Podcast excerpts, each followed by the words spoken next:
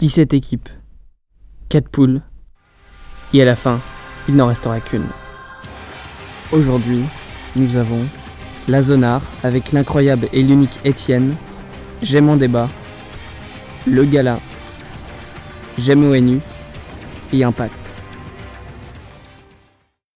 Cette histoire commence un soir de septembre, quelques jours avant la rentrée. L'été est encore là et mon emploi du temps léger. J'avais donc invité trois amis à me rejoindre une semaine à Grenoble pour la fin des vacances. Ce soir-là avait lieu une soirée VIP au tonneau de Diogène entre les petits bureaux des différentes assos. Je me devais, bien sûr, en tant que trésorier de la zone art, de m'y rendre. Mes amis n'ayant pas mon statut, et malgré mes tentatives de corruption du BDE, me voilà donc à faire des allers-retours entre la salle du fond et la terrasse pour ne pas les abandonner toute la soirée. Au détour d'un aller-retour, je trouve une fille, ma foi plutôt jolie, attablée avec mes amis à ma place. Appelons-la Marguerite pour des raisons d'anonymat et de troubles de la mémoire.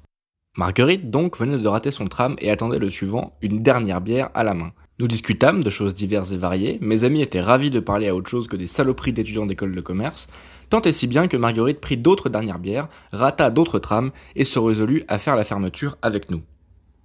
La soirée se poursuit, on mentionnera un appel tardif à Astrid, ma chère présidente, pour lui demander si je pouvais parier un pull de la commu au baby-foot, et sur le coup de deux heures, le bar ferme et nous voilà tous les cinq marchant plus ou moins droit en direction de la place Verdun où j'habite. Pour combien tu te baignes tout nu dans la fontaine? Dit Marguerite à mon ami sur un ton malicieux. 5. 1, 2, 3, 3. Mon ami, mu par la sacro-sainte loi du pour combien, se déshabille et se jette à l'eau. Et bien vite, par solidarité évidemment, nous voilà tous nus dans une eau relativement peu profonde mais bonne, sous le regard de deux passants que j'imagine médusés. Nous barbotons un moment et nous sommes rejoints par le président du BDE lui-même qui nous avait aperçus au loin. À peine est-il eu le temps d'immortaliser nos méfaits à l'aide de l'outil Snapchat que l'on aperçoit une voiture de police au coin de la rue. Sans y réfléchir à deux fois, nous attrapons nos affaires et courons jusqu'à ma porte en tenue d'Adam.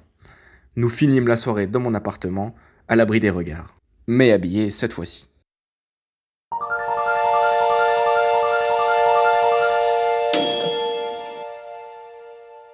Alors, euh, du coup, pour la petite anecdote, euh, ça s'est passé l'année dernière au Way. Donc, je suis arrivé avec mon bus d'assaut euh, sur le coup des 16 heures à peu près, du coup, le temps de manger, etc.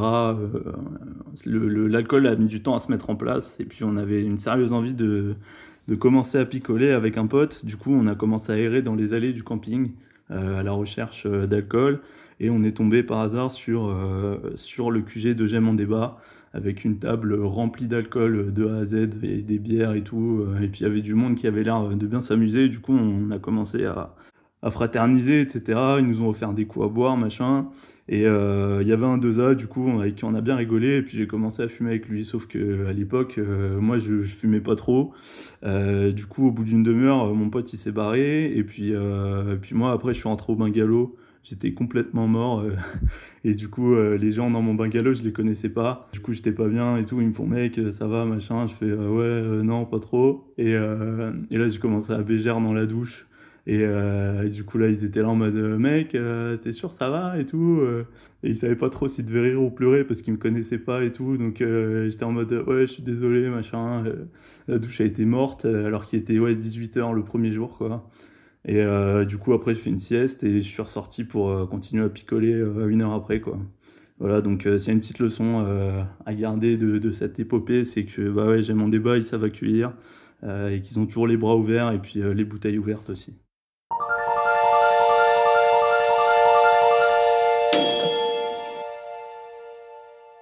Malheureusement, pour des raisons budgétaires, le gala n'avait pas le matériel nécessaire pour enregistrer la chronique.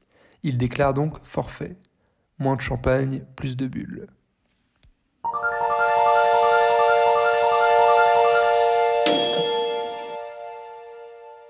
Salut à tous, c'est Valentin euh, pour l'anecdote de Gémonu. Du coup, retour décembre 2019 euh, à Grenoble. Il fait froid et en cette fin de semaine, euh, toute l'équipe de Jeannot se prépare pour un way d'anthologie. Donc en prévision, un petit week-end, un chalet, quelques décalitres d'alcool, de la bonne musique, des pizzas leader price et de la neige, un détail qui vous verrez à son importance. En bref, euh, un way de qualité.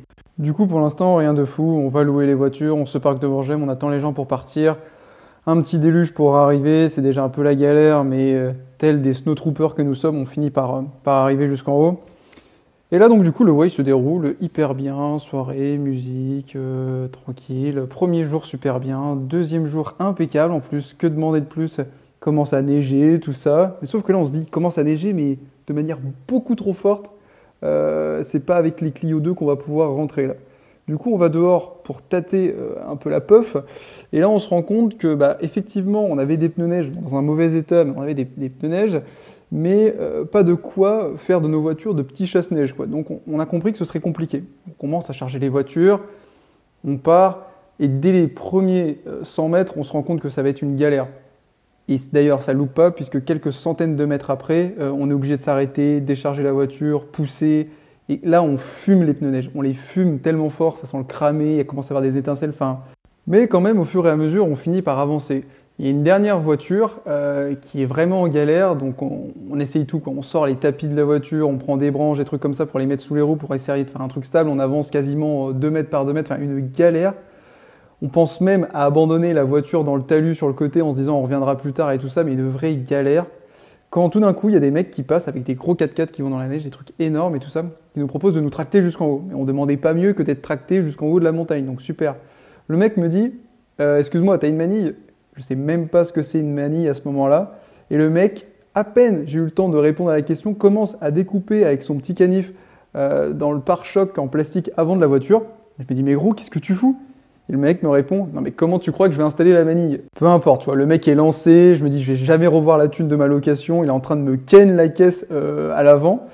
Mais non, en fait, il sort une espèce de petit truc, vous irez voir ce que c'est une manille du coup, et attache le, la voiture pour pouvoir la tracter. Le mec, un camion d'une puissance, enfin, il nous tracte, on a encore le frein à main, que la voiture part, elle commence à glisser sur les dizaines premières de mètres, enfin, un, délire. Il nous tracte en haut, puis on arrive euh, tout en haut de la montagne, il dit bon bah c'est bon, là vous allez pouvoir redescendre tranquille, et on croise le dernier équipage de Gemonu. Bon, ils ont tout simplement pété euh, les câbles de frein, donc impossible d'aller plus loin, obligé d'appeler une dépanneuse, tout ça. Enfin, les mecs sont bloqués dans la montagne, bloqués de chez bloqués. Bon, au final, euh, mine de rien, tout le monde finit par arriver à Greux mais hyper en retard. Enfin, le lendemain, on avait cours, une vraie, une vraie galère. Tout ça pour vous dire euh, la morale de l'histoire. Partir en way, c'est bien. Partir avec des bons pneus neige ou des chaînes, c'est mieux. Parce que sinon, le retour devient juste une apocalypse.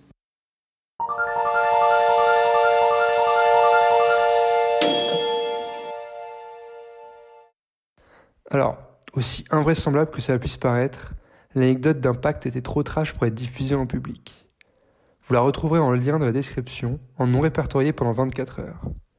N'oubliez pas d'aller voter pour votre anecdote préférée sur Instagram, et on se retrouve très vite pour le dernier volet du concours.